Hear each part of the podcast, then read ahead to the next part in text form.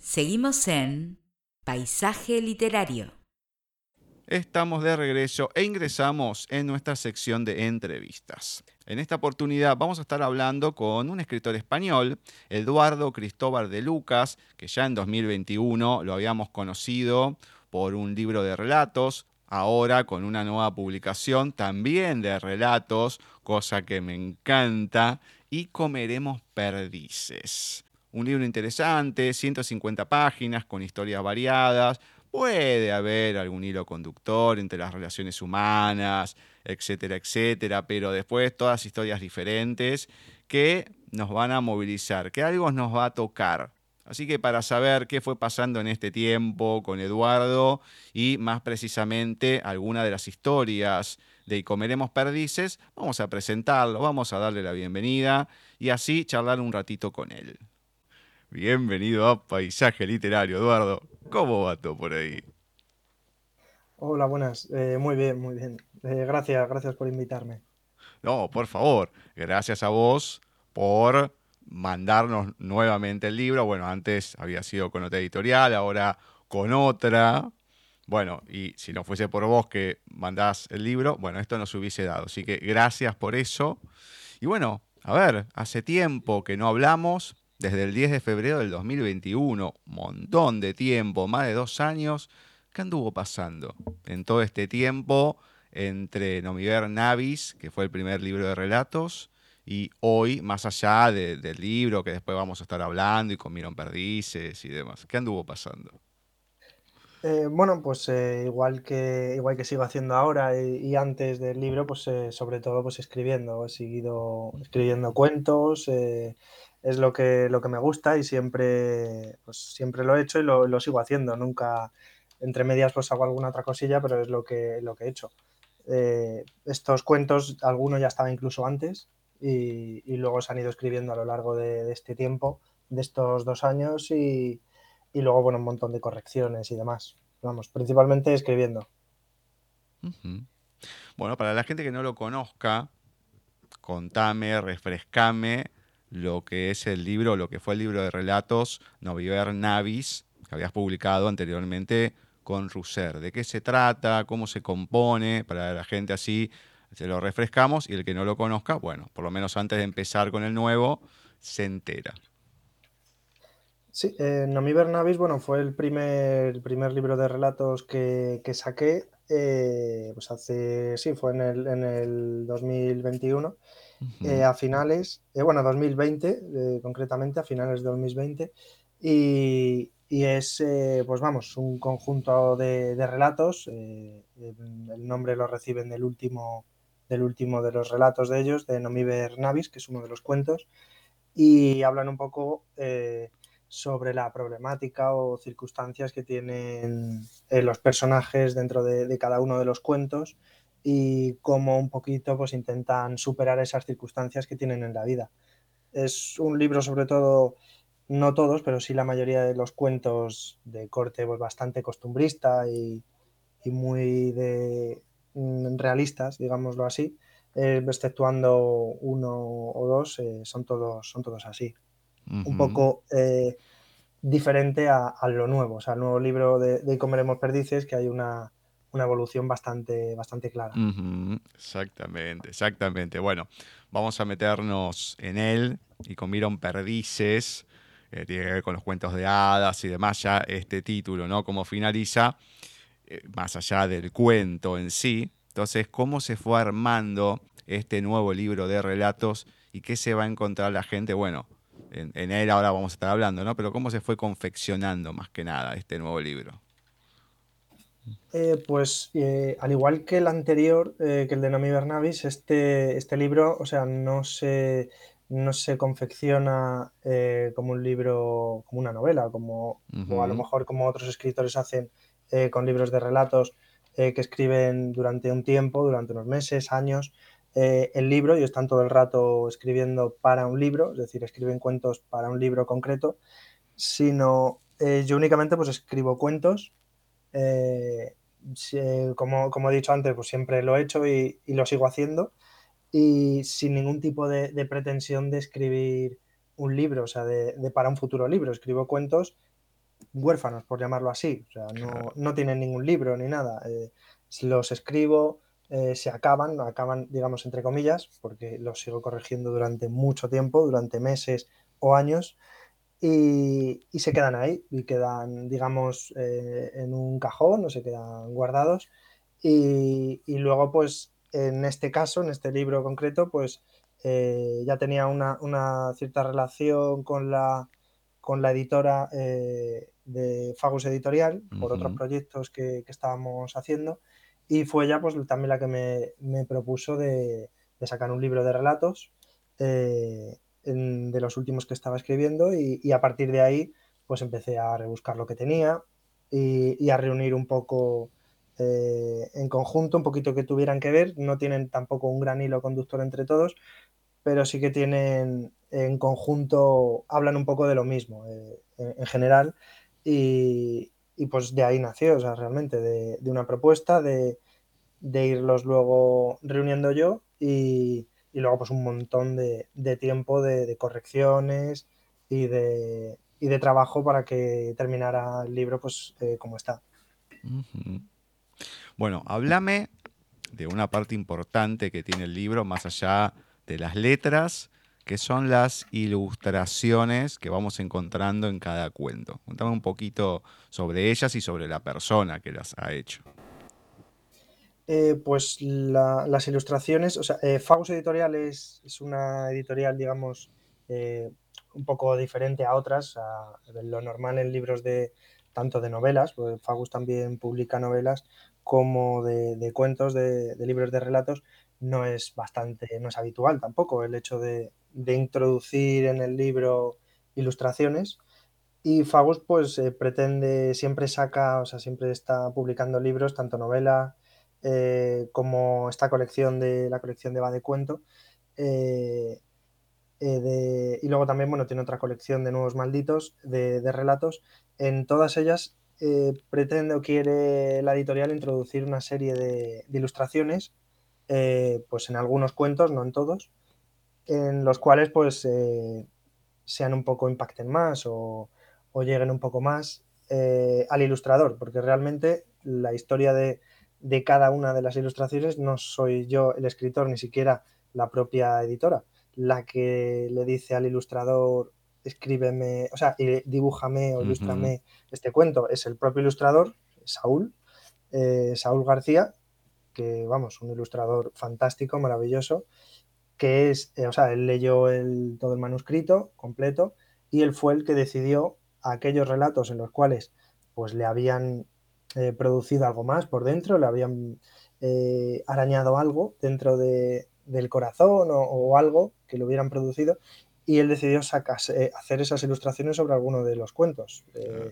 él y comeremos perdices, pues sobre todo importante tanto porque le da el, nombre al libro y también porque es como un poco el marco de todos los cuentos, eh, hablan un poco sobre lo mismo, algo parecido.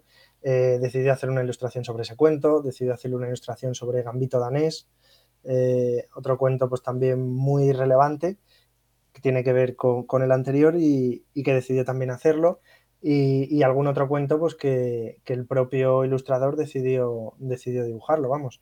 Y todas las ilustraciones fabulosas. O sea, ponen, yo creo, bastante de relieve eh, lo que quiere decir un poco el texto. Está bastante bien plasmado, en mi opinión. Bueno, precisamente vamos a arrancar por el primero, que si comieron perdices, tiene que ver con un cuento clásico y lo que siempre uno se pregunta, ¿no? ¿Y qué pasa después de esto? Bueno, acá hay una mirada bastante particular. Voy a leer un, fragmento que me gustó. Dice, llegados a este punto, podríamos zanjar el nuevo cuento con este final. Y bebí feliz siendo vegano, alejado de las perdices.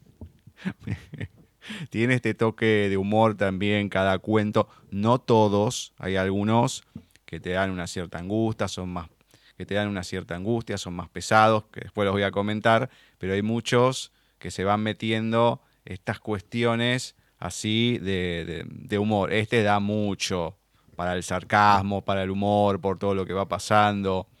¿Cómo fue ¿cómo se te ocurrió el, escribir este cuento de esta manera? Porque hay mucha imaginación del detrás de todo.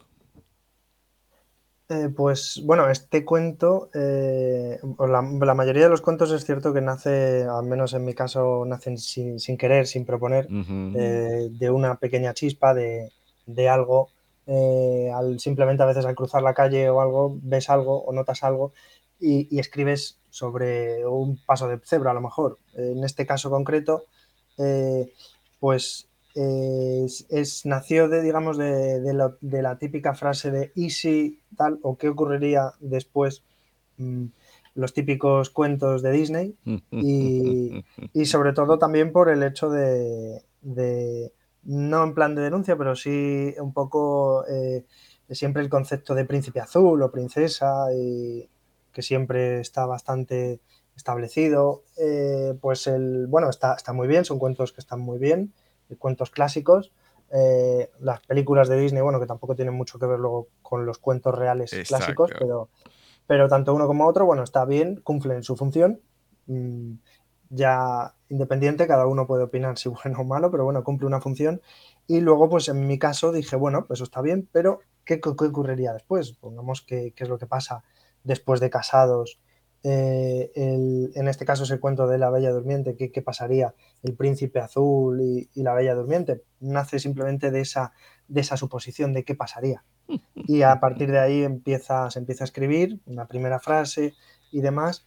Y, bueno, y uno se va gustando o, me parece interesante lo que se escribe, mm, me lo paso bien, me divierto y sigo escribiendo hasta, hasta acabar el cuento no es simplemente nace, nace de, ese punto. Quizás hay otros cuentos que a lo mejor estás escribiendo, escribes y, a mitad no sabes lo que, de lo que hablas o, simplemente vas por otro punto, lo que sea, y a lo mejor paras y detienes. No, ni mucho menos el 100% de lo, que, de lo que se empieza a escribir o de lo que se escribe, ni es publicable ni se acaba. En este caso sí que lo fue, eh, se acabó y, y parece ser que según Fagus pues también era publicable, estaba bastante bien y ahí está.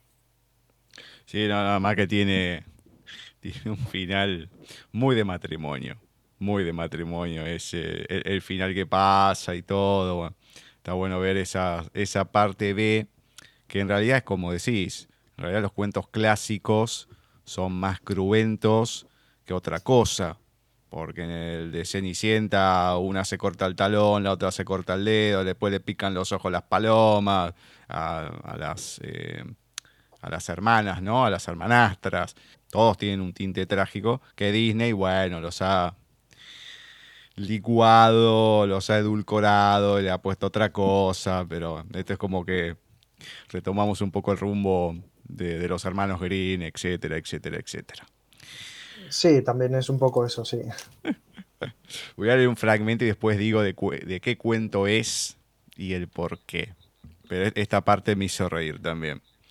Porque es algo que creo que todo el mundo, si ha prestado atención, lo ha pensado. Observé los marcos con títulos situados en la pared licenciado en medicina, experto en ecografía obstétrico-ginecológica, curso de terapia fetal. Conté más de 20. Siempre he pensado que deben tener alguno repetido. Parecen competir entre ellos por ver quién posee más. Yo estoy convencido de esto, porque vos entrás, ves, hay 10 millones, en un, en un oculista, en un dentista, dale, tantas cosas hiciste, pero bueno, no importa, yo creo que más de relleno que otra cosa. El relato es Muñecas y creo que es uno de los relatos más complejos en el sentido de los temas que se van tocando. Porque el tema central, sí, es una pareja, eh, Inés que quiere tener un bebé, bueno, con Joe, etcétera, etcétera.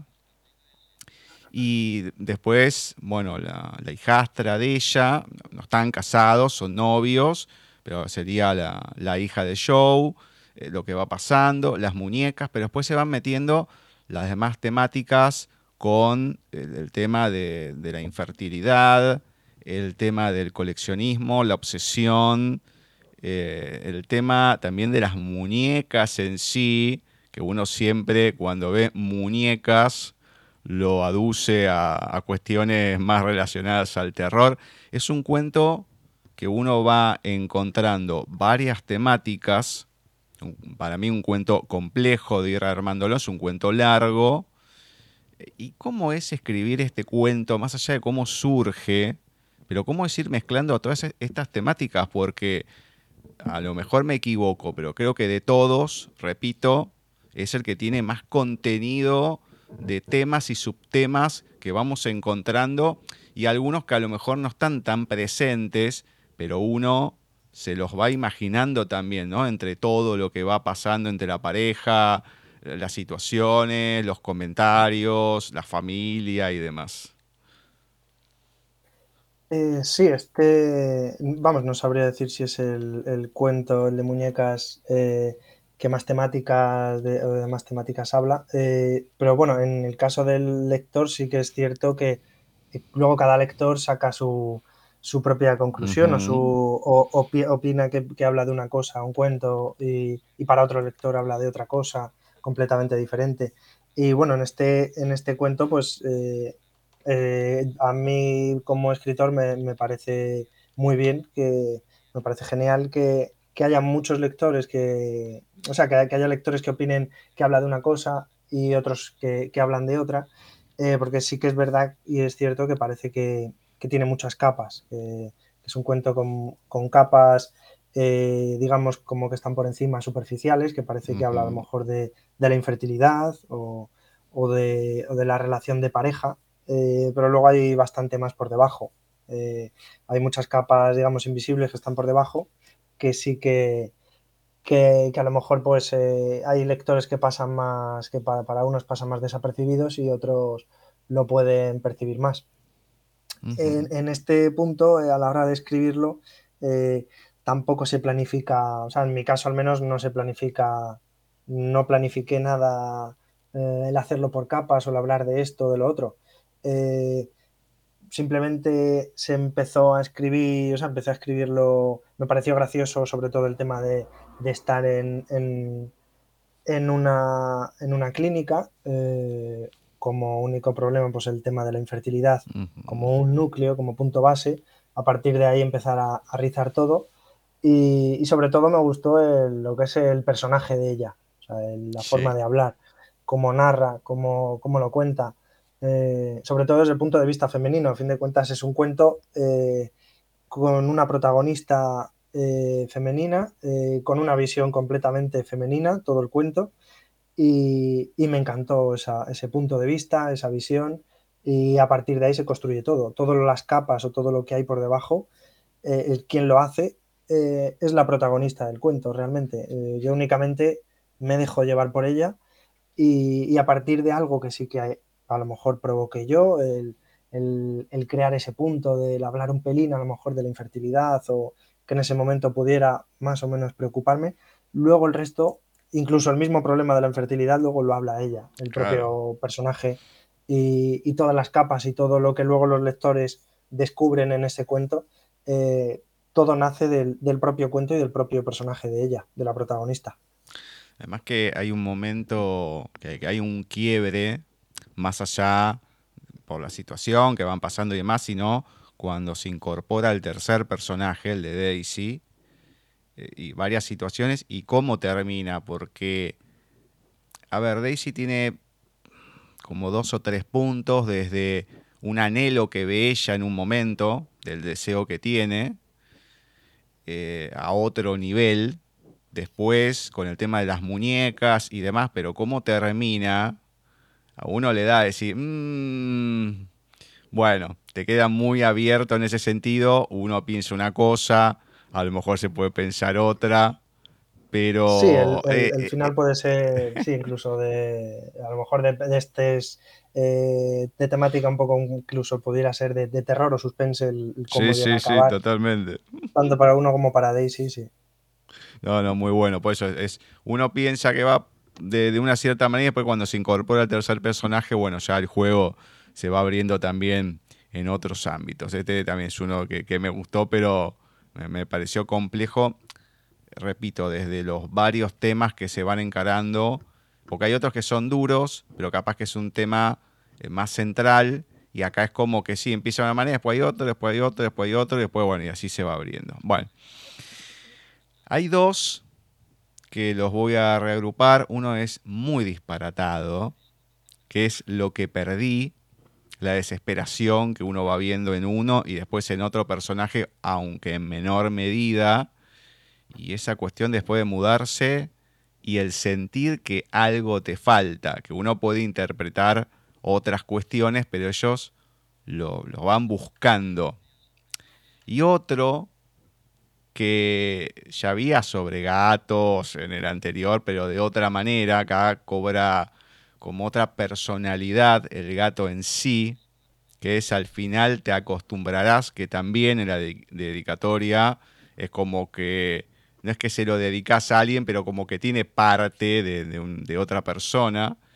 Y el cómo ante los cambios, que uno lo puede ver en un ser humano también, ¿no? Como el anterior, por eso los reagrupo cómo uno va mutando, más allá de las sensaciones del gato y todo, pero esa cuestión de mm, no encontrar tu lugar, no encontrarte cómodo después que te mudás o después que estás en otro lugar, y esa incomodidad. Son dos cuentos diferentes, uno a lo mejor más psicológico el primero, el segundo, como, no sé, desde el lado del gato es otra cosa, pero desde, esta, desde este punto en común los dos, ¿no? El tema de la, del dónde me pongo, cuál es mi lugar, por qué, y esas cuestiones de, que algo te falta, esa sensación que te queda, ¿no? En uno y en el otro, sea humano o sea animal. Eh, sí, eh, realmente sí. parece que sí que es verdad que, hablan de, cosas muy parecidas, del cambio realmente. en, el cuento de lo que perdí, eh, si es una pareja, vamos, eh, ambos al final, porque luego sí que es cierto que son ambos los que se encuentran un poco perdidos.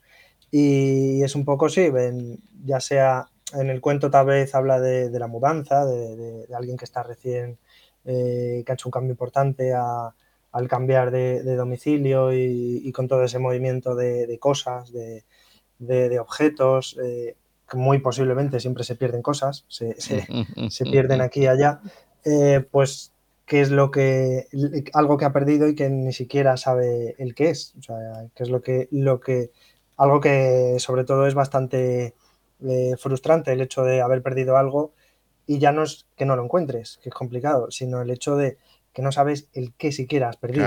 es, muy frustrante para, para el propio personaje.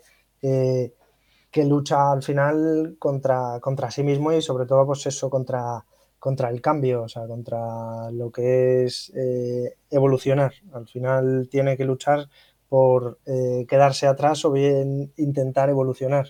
Eh, es un poco, un poco habla sobre todo ese cuento de, eso.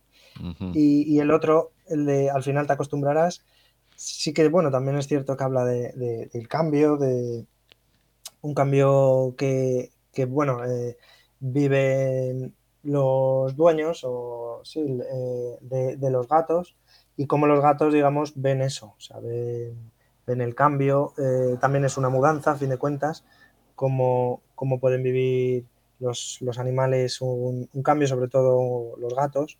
Y, ese cuento, bueno, concretamente sí que nació de, a la hora de, mudarme yo hace, bueno, hace más de dos años eh, a la casa en la que vive ahora con, mi pareja, eh, al mudarse los gatos eh, ahí de ella, pues e, eran dos gatos y cada uno, como las personas, se lo toman de forma completamente diferente.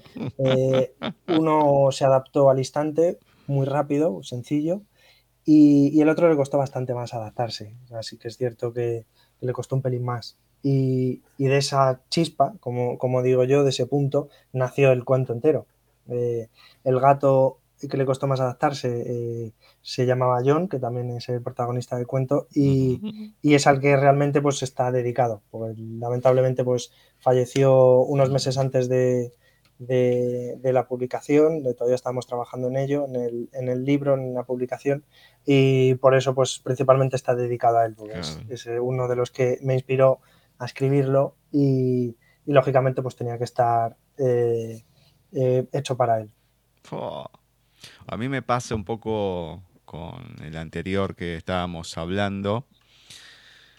Lo que perdí, a mí me pasa mucho, viene alguien y demás, bueno, te llevas esto, aquello. Algo, algo me estoy olvidando. ¿Qué es? Y cuando empiezo así, yo sé que algo es, no es que no, sí, después no es nada, porque después me acuerdo cuando se va, o dos días después, o lo no importa, pero es o algo que te tengo que decir, o algo que te iba a pedir, no importa, pero yo sé que hay algo que me está faltando y empiezo a rumiar, ¿qué es? Y empiezo, está en el cajón, no, en la computadora, no, es algo de un mail, no, y empiezo como un loco a tratar de buscar con la mente lugares para ver si se me cruza qué corno era lo que tenía que decirle a la persona o para que me den una mano o porque se tengan que enterar, no importa. Pero yo sé que algo hay y el que me conoce ya sabe que algo hay, no es que nada, no, bueno, sí, está todo.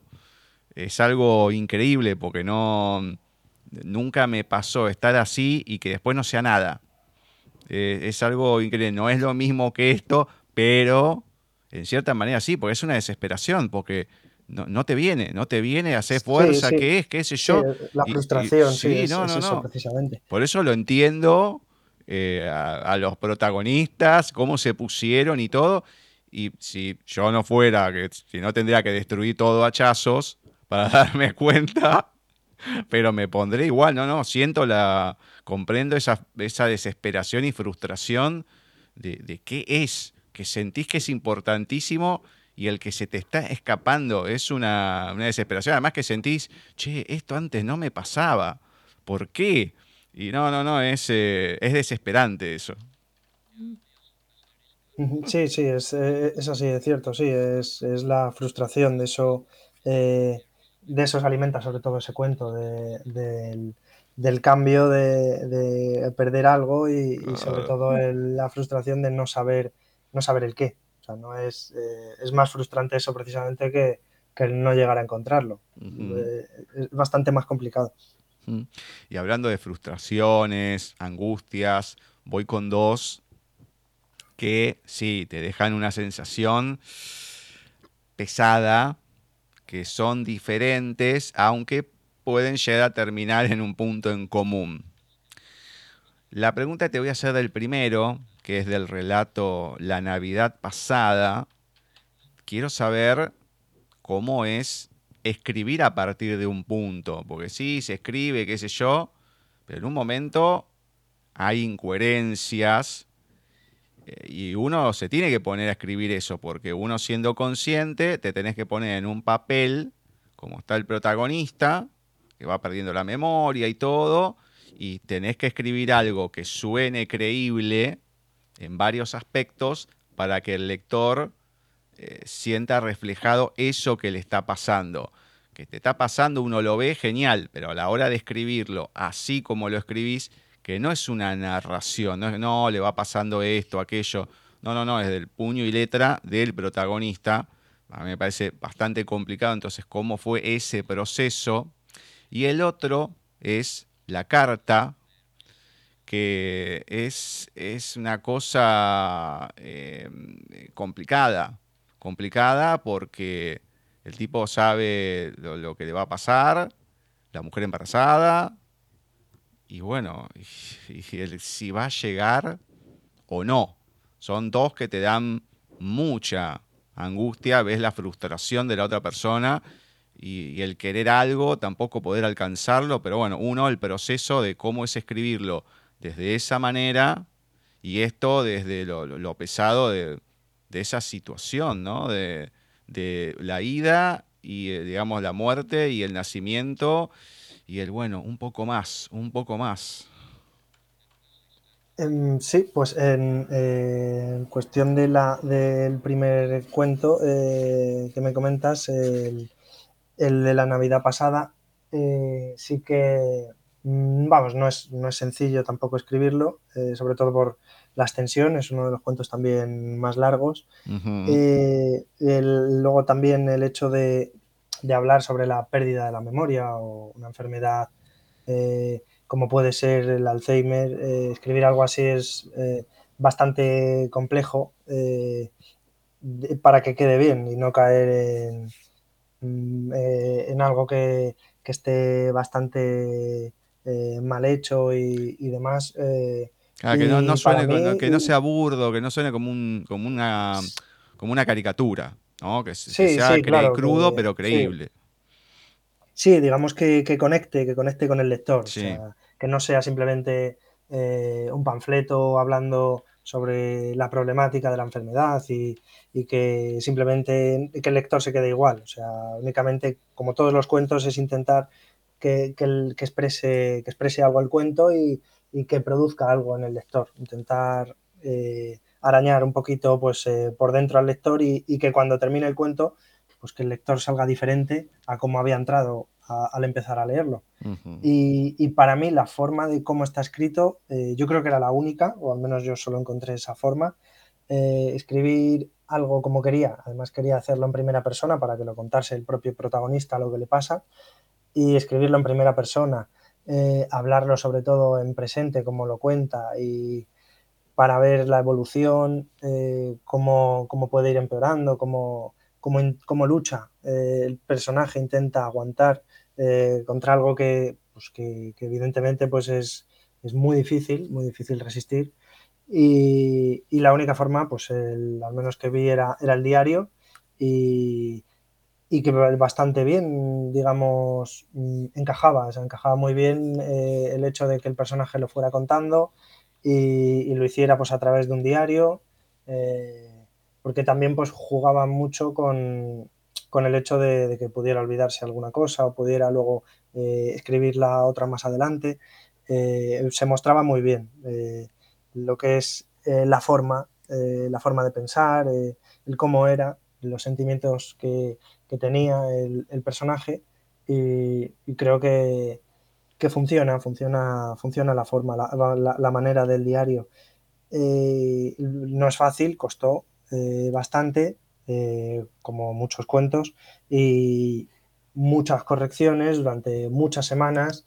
bueno, en sí el libro, pues, dos años hasta, hasta acabar con correcciones y demás. Y, y te, se tarda y cuesta. Pero bueno, creo que el resultado pues, es bastante, bastante coherente, eh, que funciona bastante bien. Eh, sobre todo al final eh, se corría un poco el peligro de mm, llegar mucho al extremo y que no se entendiera muy bien, pero parece que sí que se entiende que cómo llega ahí el protagonista y el lector, pues digamos que, que, empatiza y entiende un poquito la situación por la que está atravesando en ese momento ya el personaje al final y creo que funciona bastante bien. Y en cuanto al de la carta, mm, eh, podía funcionar de muchas formas, no solo, porque bueno, se llama la carta porque es como si fuera, eh, no una carta, pero bueno, es, eh, está, está entremezclado. Sí. Y, y ahí, tanto la forma de escribirlo y demás, pues nace de, bueno, de, mm, de una pequeña chispa, una preocupación de algo parecido a otros cuentos de qué es lo que pasaría si, si sucediera esto, si, tuvieras esta problemática, este conflicto. A partir de ahí, pues es lo mismo dejar un poco hablar al personaje y, que él vaya expresando lo que, lo que siente, una, una problemática, vamos, no es eh, por poner una balanza así más o menos que la anterior, que, el otro, que la del otro cuento. Ambas son muy duras y sobre todo en esta que, se contrapone eh, la muerte y, la vida, el nacimiento y, el fin de, el fin de la vida. Un poco en el, mismo cuento.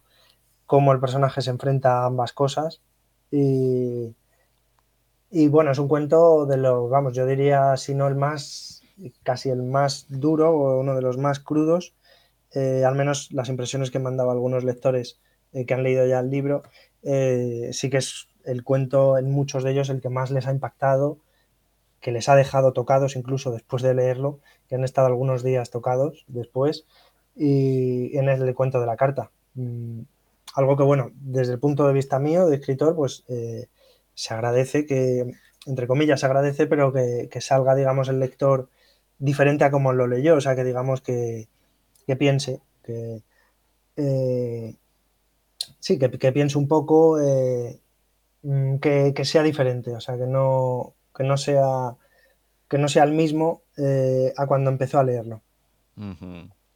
A mí me pesó más otro, pero bueno, lo voy a comentar ahora. Sí, o sea, lo bueno de esto es que a cada uno.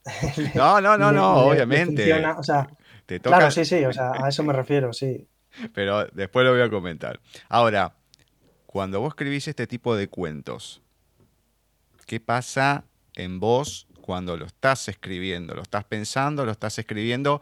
Porque no es como otros que ya comentamos, que pueden tener distintas temáticas, pero capaz que hay alguna cuestión cómica o es de otro estilo, bueno, diferente, pero cuando es un tema así pesado y te vas metiendo, lo escribís, sale y demás, o se produce algo en voz distinto que con otros, ¿no? Desde lo emocional, vamos a decir, si toca alguna fibra diferente.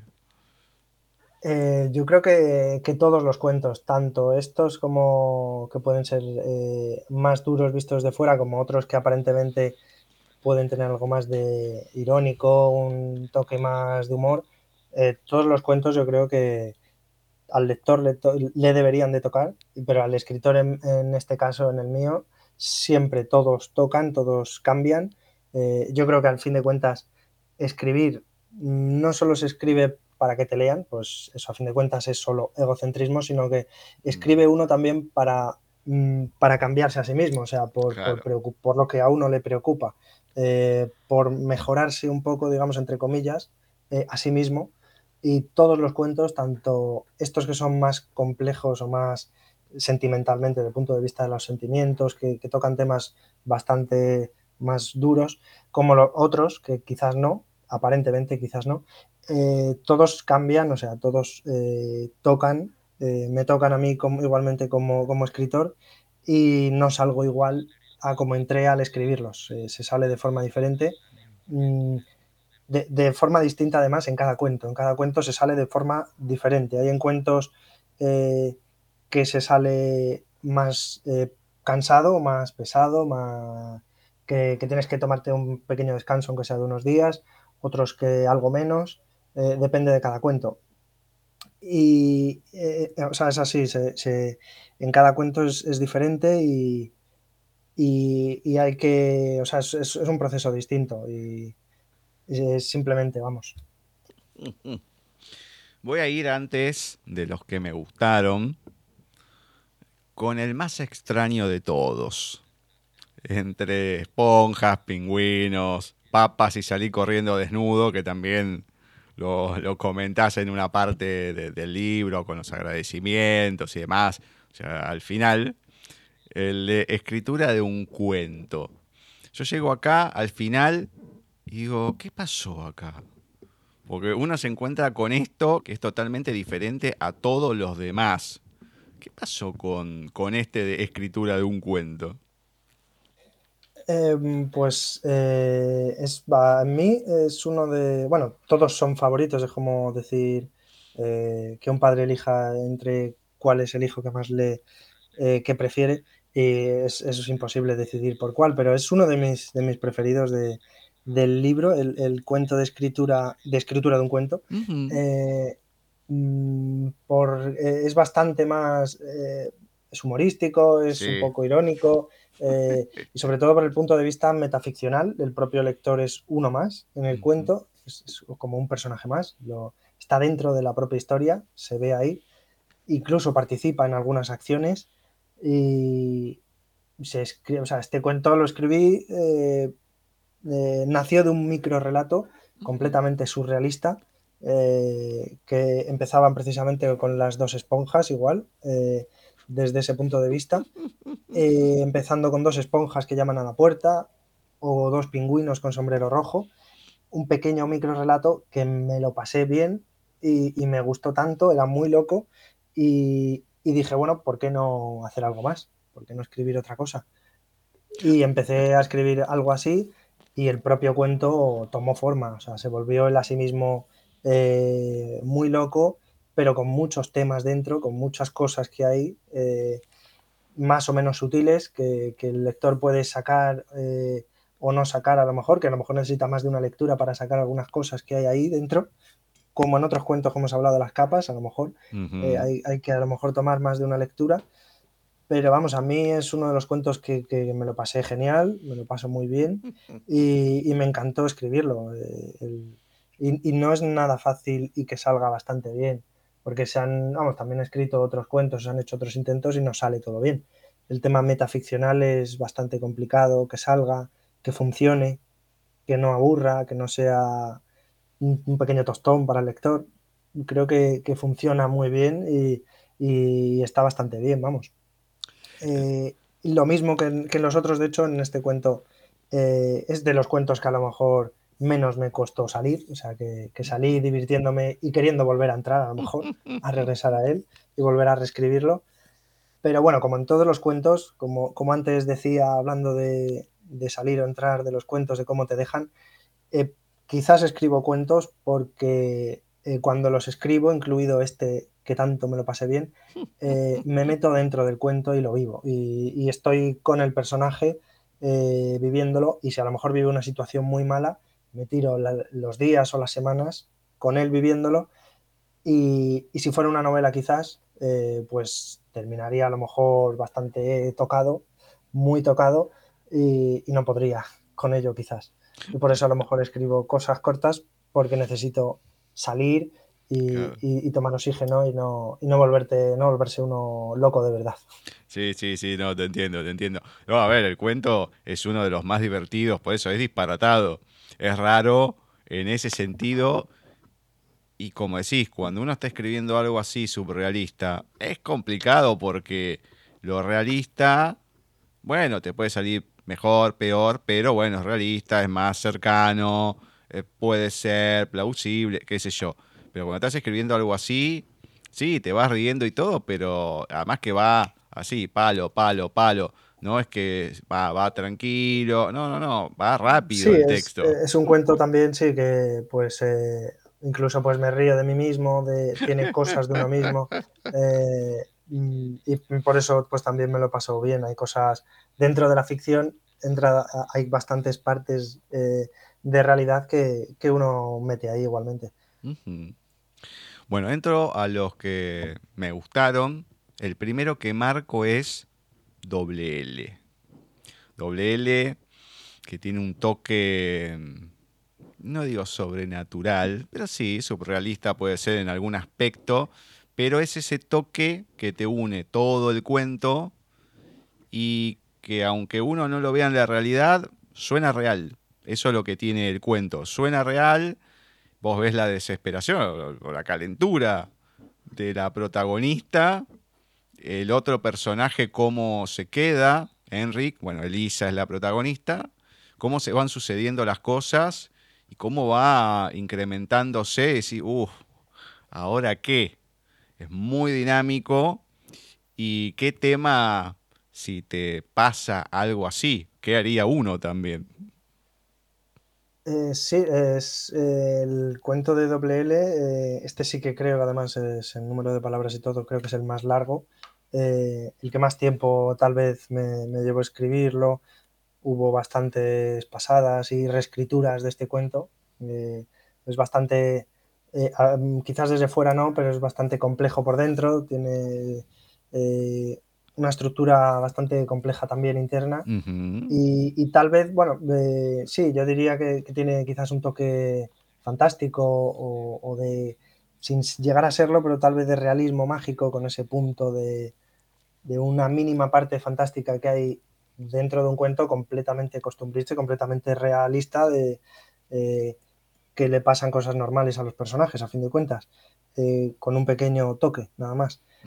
Eh, vamos, un, cuento en el, en el que también se habla igualmente, como en la gran mayoría de todos, de las relaciones humanas y, particularmente de las relaciones de pareja entre los dos protagonistas y cómo ese toque fantástico, esa, esa caja, o sea, una, pues ya aparece de hecho en el, en el primer párrafo, en donde se pregunta a la protagonista qué es lo que hubiera pasado, eh, qué hubiera sucedido si, no hubiera llegado a comprar la caja, eh, en una caja en la que aparecen notas y, ordenan hacer cosas, eh, cómo afecta, digamos, a, tanto a la pareja como a ella personalmente. O sea, cómo, qué, es lo que, qué es lo que puede llegar a hacer, cómo, cómo evoluciona, cómo cambia el personaje.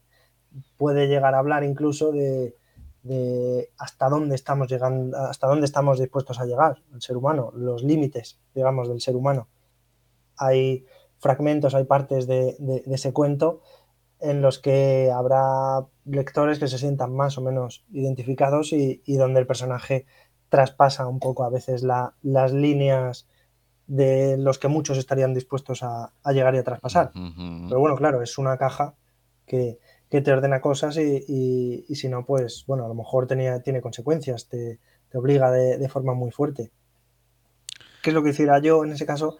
Eh, mm, tendría que verlo, a lo mejor seguiría como Elisa y mm, no, es, complicado saberlo. Eh, todo el mundo eh, dice que no, que no hará algo hasta, hasta que luego está dentro y del punto y, a lo mejor sí que lo hace. Como el dicho de no, no digas de este, de este agua no beberé, pues luego a lo mejor tienes sed y, debes beber. Pues lo mismo hay que verse en la situación y, a veces eh, mm, pasamos nuestros propios límites. A veces cambiamos la, nuestra moral o nuestra forma de, nuestra ética o forma de pensar por, por cosas más allá que nos superan. Nada más que encima hay que entender que el personaje de Lisa ya viene con algo previo, porque antes de la caja, más allá que la tiene y demás, pero ya viene con un mambo personal, con sueños, con distintas cosas. Entonces, bueno, uno ahí después se queda pensando, una cosa tiene que ver con otra, o no, o es por la persona y demás. O hay distintos juegos más allá de la caja y la relación de pareja. Hay otras cositas también que le van dando mm, condimento al relato en ese sentido, más allá después de lo que va pasando y todo. Sí, sí, exactamente, sí, es así. Ya lleva en la mochila, ya empieza ella pues con un, con un punto importante eh, que le hace, digamos, tomar ese punto o ese toque fantástico de la caja, pues de una forma eh, que a lo mejor lo, tomaría de otra forma, de, una, de, una forma distinta si, si, el bagaje o lo que llevaba en la, mochila pues fuera completamente distinto. Bueno, el otro que me gustó y me partió, porque uno se pone en, en esa situación y a mí me parte.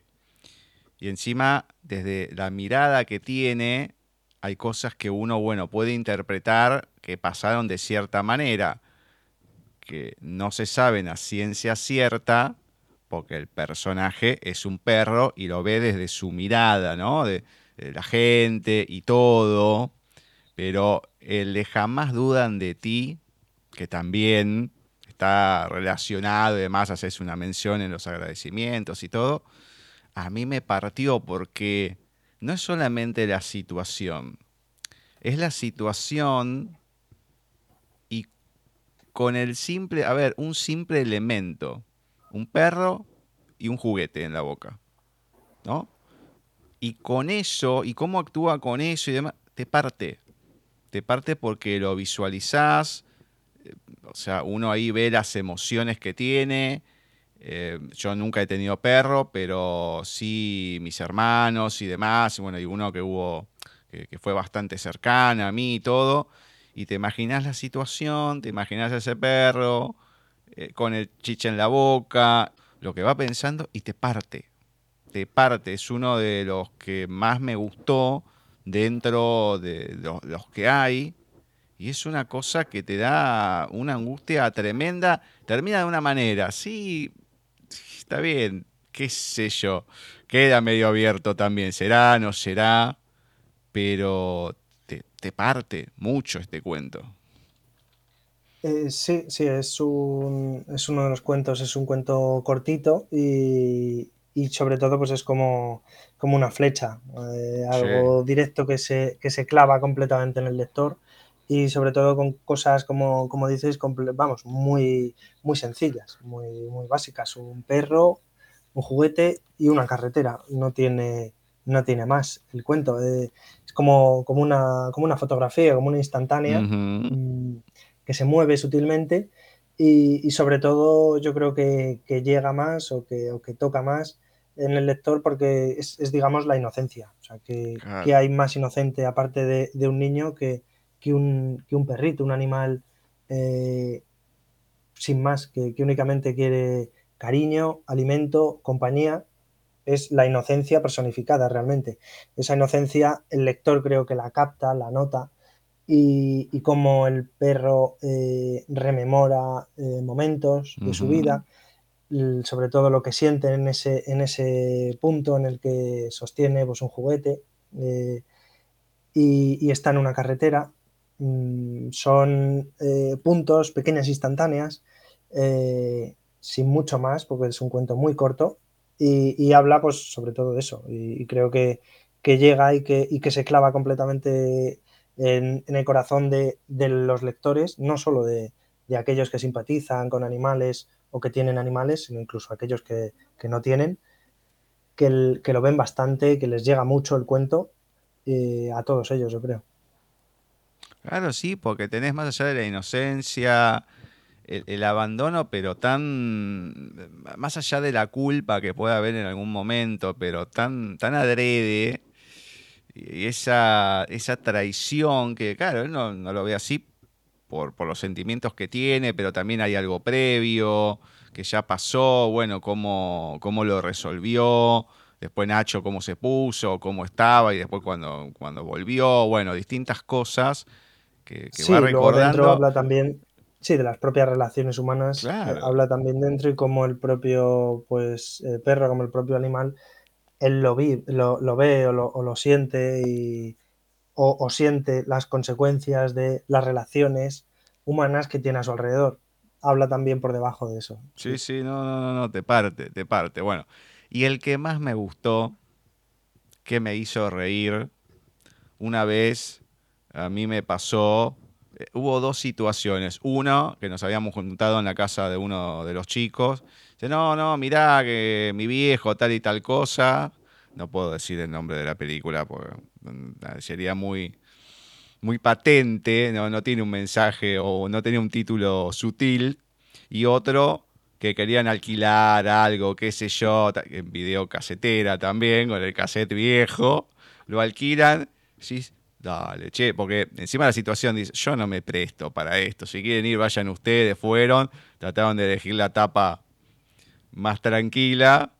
Y era una señora grande la que atendía. Y se mataba de risa, porque claro, la mina ya se conocía todos los títulos, diciendo, me vas a traer esta tapa y no me voy a dar cuenta que estás alquilando. Me estoy dando cuenta que no querés que se den cuenta precisamente. Bueno, y esto también con una cierta inocencia, las cosas que van pasando, el cómo termina y decir, ¡ay, qué va a pasar acá! Bueno, una tarde de domingo es un relato, también es corto, pero te hace reír mucho más allá de, uno que pueda llegar a tener una experiencia o no, pero qué momento, Dios mío. Eh, sí, sí, es cierto. Eh, una tarde de domingo es eh, un relato también cortito, también de los más cortitos, y, sí que si en el otro decía que es una flecha, hasta a lo mejor serpentea, o sea, te, te, acaricia y te hace sonreír. O sea, es un cuento que, con el que, y aunque no haya ocurrido, aunque a uno no lo haya ocurrido, sí que se puede, puede empatizar muy, muy bien con el personaje. Y, creo que con la forma en la que está construido sí que ayuda hay momentos en los que uno siente eh, esa, tensión, esa tensión del momento, de qué, qué, pasa si, si sucede, si no sucede, a pesar de, lo corto que es, sí que creo que, que llega o que Mm, o que el lector siente, siente esa tensión. O sea, a fin de cuentas, eh, es, son niños o más o menos pequeños y, sobre todo hablando de, otro momento, de otra época. Es, hoy a lo mejor eh, es diferente, claro, para un lector joven. a lo mejor tendría que buscar en el diccionario algunos de los términos, porque no, no entendería, no sabría exactamente lo que es una cinta VHS. Sí, sí, sí, sí. Pero sí, sí que en ese momento pues era, era lo que había y, lo, y es un poco el, despertar, o sea, el cambio, lo mismo, el cambio de, del personaje y cómo, ese, ese, pequeño despertar, ese hormigueo que, siente a lo mejor en el ombligo y, ese cambio de, inocencia a, bueno, a, esto está bien, no me ha parecido mal, tal vez a lo mejor eh, no me importaría que, que entraran, que no, que, que me pudieran pillar o no, eh, está bastante, bastante cómico, o sea, también me lo pasé bastante bien. Además que si no fuera una videocasetera, habría una situación que no se podría dar. Más allá de todo, de la imagen, qué sé yo, pero claro, hay un momento que están los dos que en la desesperación, que también uno cuando era chico y todo decía, uy, si me pasa esto cuando lo quiero sacar. Entonces, claro, con una con, eh, el para no se daría. Y hoy en día con todo, bueno, con la máquina, el ordenador y demás, menos. Pero es como que tiene otro condimento en ese sentido que le podés agregar algo más. Que bueno, es diferente. Por eso, uno que lo ha vivido, el tema de los cassettes. De hecho, hace poco mi viejo me dijo, tenés como tres, cuatro estantes todos con cassette ahí en, la cocina. ¿Los vas a seguir dejando ahí? Sí. O sea, no los voy a tocar. no los voy a ver tampoco. Pero la casetera está y hay gente que dice, no te puedo creer, todavía tenés una casetera. Sí, una videocasetera, ¿cuál es el problema? Hay que, habría que limpiarla, todo, bueno, no importa, por encima le falta la, tapa de adelante. y, eso que la rompió mi hermano, nunca la reparó, y eso que plata no le falta, pero bueno, no importa. Entonces es como, mm, no es solamente el cuento en sí, sino que uno, por lo menos que ha vivido esa época, claro, rememorás eso y te reís más porque sí, te imaginás un montón de cosas que, pasaban o podían haber pasado con eso. De hecho, eh, hace, bueno, no con eso en sí, pero en un momento mi vieja no me acuerdo qué quería grabar, entonces dejé grabándolo.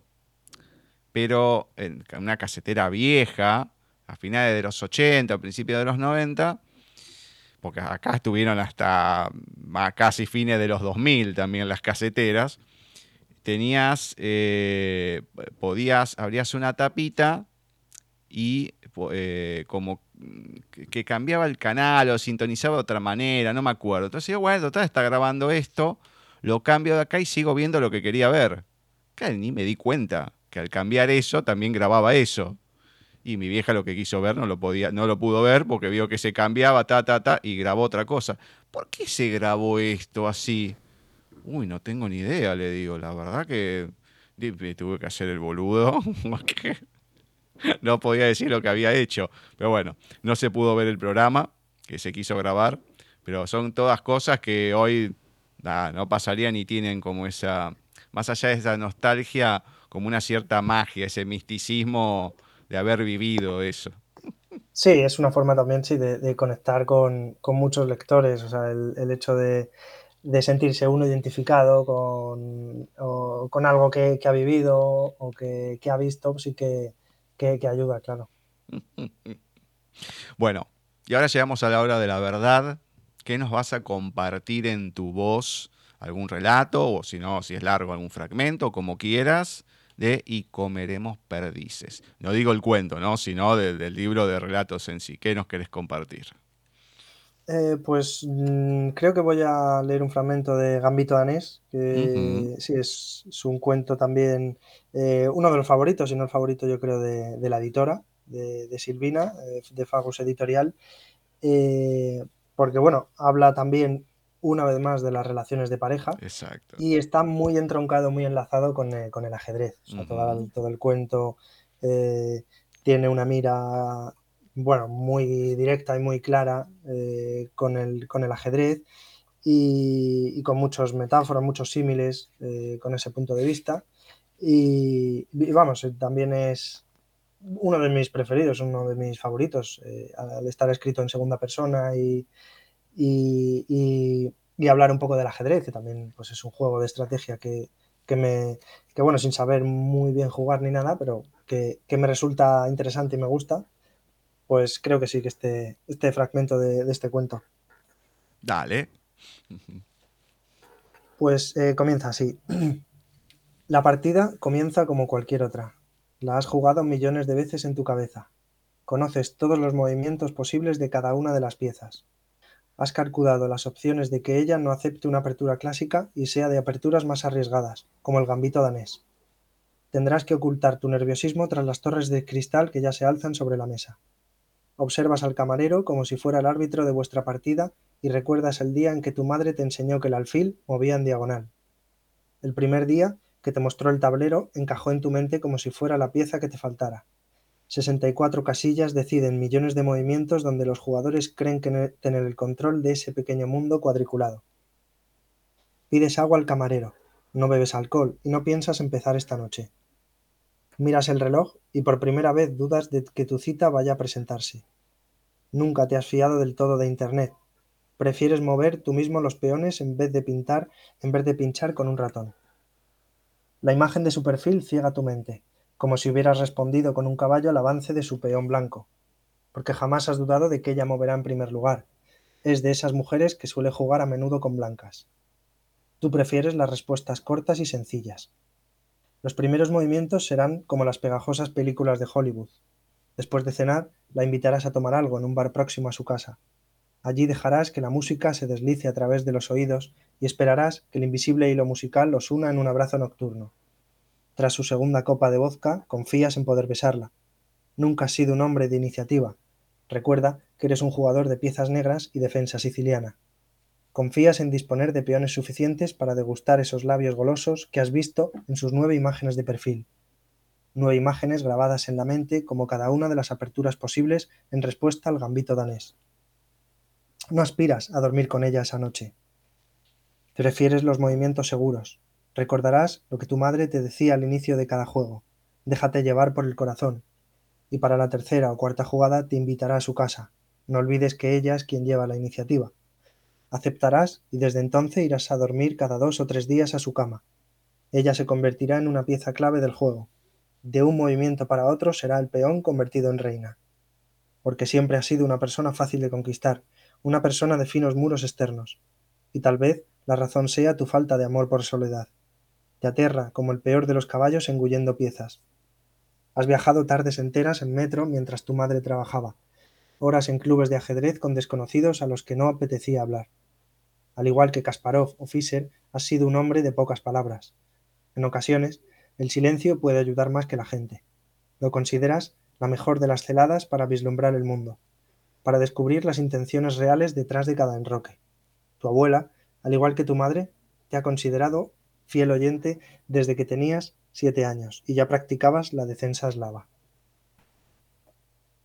Mm, es, un cuento también bastante complicado de escribirlo porque vas mezclando eso con la relación y demás, más allá cómo termina y todo, bueno, pero es bastante complejo y está buena la comparación entre lo que es el ajedrez y la relación, ¿no? La vida en general. Sí, es, eh, es un cuento, en el propio cuento habla un poco de, sí, como de una vida, de, la propia relación, de cómo, de cómo lo ve el personaje y desde un punto de vista eh, de un ajedrecista, de, alguien a que, a que le gusta mucho el ajedrez, claro. Bueno, coméntame, así la gente sabe también, dónde se pueden encontrar tus libros, tanto Y Comedemos Perdices como Nomiver Navis y donde la gente te encuentra vos, en redes y demás. Eh, pues el libro se puede, si es en España, se puede comprar en cualquier librería. Eh, lo pides en la librería de confianza y, si no lo tiene físicamente en ese momento, en un par de días, en breve, pues lo, le llega de la distribuidora y se puede comprar ahí. Eh, en caso de que pues, no le apetezca a uno desplazarse a la librería estando en España o bien uno está fuera, eh, se puede comprar también a través de, internet eh, bien de, plataformas como Amazon o, todos tus libros, que están, está todo en Internet, o bien a través de la propia web de, la editorial, de, Fagus Editorial. y, bueno, a través de ahí se puede, se puede adquirir. Eh, a mí se me puede contactaros a través de redes sociales, a través de, Instagram. En el propio libro detrás aparece eh, como el, QR para, poder contactar. Es ecristobal87. Eh, en Facebook es, igual, el Facebook, ecristobal87. Y a través de, una u otra red social, pues contesto a cualquier duda, cuestiones que, que uno tenga sobre este libro de Comer los Perdices o sobre el de Nomibers Navis o cualquier otra eh, cuestión que le apetezca hablar sobre literatura o, la vida en general. Bueno, me encanta, me encanta. Ya sabes, como te dije la vez anterior, lo repito, acá siempre va a haber lugar. Te agradezco no solamente el tiempo, que me hayas pasado el libro, sino que me hayas vuelto a tener en cuenta, porque a veces uno lo dice y demás, y bueno, y uno está de una cosa y la otra y capaz que, te podés olvidar de escribirle a la persona, uno a veces está tan metido en cosas también y te terminás perdiendo en las redes sociales de las publicaciones, porque cuando veo alguna, antes, bueno, me ayudaba una persona, estoy yo solo con el Facebook y demás, entonces, bueno, si veo de alguien que ya publicó, le escribo, pero acá agradezco el que te hayas vuelto a poner en contacto conmigo, el que me hayas facilitado el libro, que podamos charlar a mí los relatos me encantan, eh, me encantan mucho más que la novela y muchísimo más que la poesía, que es lo que más me cuesta. Entonces disfruto cuando hay libro de relatos porque siempre hay una variedad de temas. Se puede escribir de distintos o a lo mejor del mismo o que haya un hilo conductor, pero son historias diferentes, eh, uno lo puede analizar de distintos lados, son sensaciones distintas que te vas encontrando en cada historia, lo que te va disparando, lo que siempre nombro de la memoria emocional y demás. Así que bueno, gracias de vuelta por tomarme en cuenta, por escribir, y a no bajar los brazos, a seguir y bueno, esperemos que dentro de poco te pueda volver a tener acá y seguir charlando de tus historias. Sí, pues eh, igualmente, sobre todo, muchas gracias a, vosotros por, darme voz y por eh, eh, dejarme pues contar un poquito por el, sobre el libro, que también cuesta un poco el, conseguir hablar pues, a escritores que no somos tan conocidos. Eh, uno, que no somos conocidos y dos, el cuento. Eh, te gusta mucho el cuento y, doblemente gracias por eso, porque te gusta el cuento, porque es un género bastante maltratado. Creo que, vamos, a mí el cuento es lo que más me encanta, me considero cuentista al 100% y creo que, es uno de los mejores géneros. Eh, son cortos, concisos y directos. O sea, por eso doblemente gracias a, que le des visión tanto al libro como a una editorial como Fagus, que creo que pequeñita aquí en Madrid, bueno, en Madrid, perdón, en, Castilla-La Mancha, en España, y, pero que está haciendo cosas muy bien, muy buenas, y que creo que, que, a futuro que va a seguir haciendo las cosas muy bien y que pues que hay que darle un poquito de voz simplemente para que no siempre sean los mismos en hablar porque es como los, los cuentos que hablábamos antes de Disney y tal, mm, aburren. Al final es mejor hablar de, cosas diferentes, más originales y, que al final son mejores que los que siempre hablan. Yo considero que todo el mundo tiene algo para decir y lo interesante es escuchar a la persona, más allá que, que, escriba o que actúe, lo que sea, todos tenemos algo para decir y es interesante escuchar, así que hay que dar la oportunidad. No sé, este año si me queda completo o no, yo creo que algún espacio puede quedar. Así que a lo mejor, eh, si llega a darse, bueno, te contacto y a ver si podemos entrevistar a algún otro de la editorial para seguir difundiendo y todo. Pero bueno, vamos a ver porque a veces, sí, uno está buscando y demás, o de casualidad vas encontrando. Pero, como lo será de esta manera? Decís que es una editorial chiquita, Sabes que acá siempre damos oportunidad. Bueno, vamos a ver si se puede este año, si no como mucho el que viene, pero bueno, seguramente vamos a estar en contacto para poder charlar con alguien más de la editorial. Vale, de acuerdo, pues gracias y sí, a vuestra disposición. Estoy, sí. Dale, perfecto. Bueno, Eduardo, cuídate mucho y bueno, ya sabes, nos vemos dentro de poquito seguramente. Vale, un abrazo. Dale, abrazo grande. Así ha pasado por nuestra sección de entrevistas en paisaje literario Eduardo Cristóbal de Lucas, que nos estuvo presentando en esta oportunidad su nuevo libro de relatos y comeremos perdices. Ya se dieron cuenta, hay bastante variedad de los temas y es para darle una, una oportunidad. Es un buen libro de relatos. Se lee relativamente rápido, si uno lo quiere hacer, pero la cuestión es leerlo con un poco más de tranquilidad acá porque tengo que hacer la entrevista. Pero linda selección, linda selección. Así que le agradecemos nuevamente a Eduardo por tomarnos en cuenta y que podamos charlar con él. Y saliéndonos un poco ya del tono de la entrevista con Eduardo, que fue otra cosa, estuvimos comentando varios temas de lo que fue su libro y demás. Esta realidad que nos encuentra de la pérdida de Edgardo González. Así que le agradecemos a Ceci por estar hoy, por compartirnos los relatos o dos relatos de entre tantos que hay de, Edgardo, dos clásicos de él, por lo menos uno que ha estado en el taller y demás puede decir que son clásicos. Y programa especial, especial desde el cariño, desde la sorpresa, desde la angustia, desde varios puntos de vista. Entonces, una noticia que no, nos cayó de repente y no queríamos pasarla por alto. Le agradecemos a Gaby también, lógicamente, por, la entrevista que tuvimos, que fue algo totalmente distinto a todo esto que pasó, ¿no?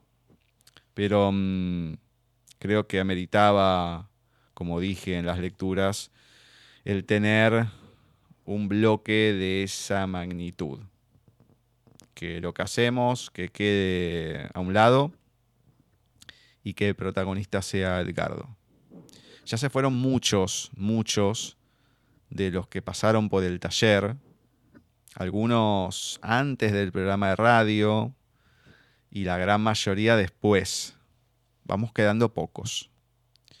Eh, y eso es triste, porque se podía haber vivido mucho más, no solamente en cada uno, sino con el taller. Como dijo Ceci, no fueron. Pero bueno, más allá de todo eso, queda, queda lo vivido, que es lo, lo importante, lo que se ha disfrutado, los problemas de cada uno y cómo los íbamos viviendo. Bueno, hay muchas, muchas cosas. Esperemos que hayan disfrutado este pequeño homenaje con Edgardo, con Eduardo en la entrevista, con Gaby también en el especial. Y nosotros nos encontraremos ya el próximo miércoles, en un nuevo mes, con Walter, Gerardo Greulach, bueno, entrevistas, lo, lo que ya saben. Lo que ya saben. Y después el especial, que va a ir el 13 de septiembre con la entrevista de Gardo, que ya va a ser otra cosa. Entonces, nos vamos a encontrar la próxima vez en otro programa de Paisaje Literario.